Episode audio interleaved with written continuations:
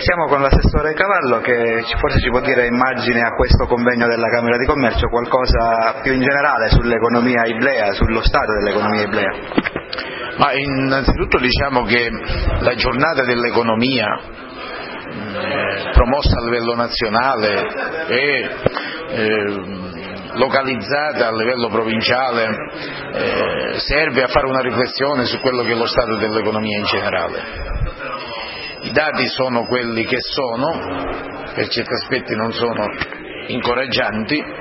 ma ciò deve indurci non a creare allarme, ma a eh, affilare le armi perché si possa mettere in campo ogni tipo di azione utile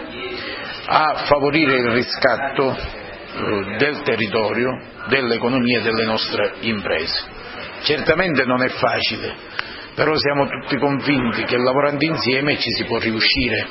e noi siamo impegnati questo a realizzarlo. Che cosa c'è che non va particolarmente nell'economia eblea, a parte in generale la crisi che un po' prende tutta l'Italia? Beh, diciamo che l'economia eblea è una delle economie più avanzate e quindi le imprese sono più esposte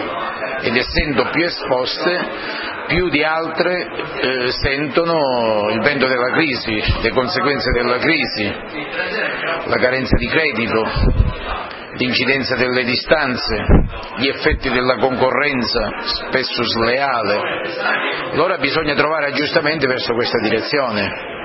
Come provincia regionale, anche insieme alla stessa Camera di Commercio, abbiamo messo in campo una serie di iniziative, dallo sblocco dei fondi ex Insicem a favore delle imprese, ad una sinergia per favorire lo sblocco degli appalti,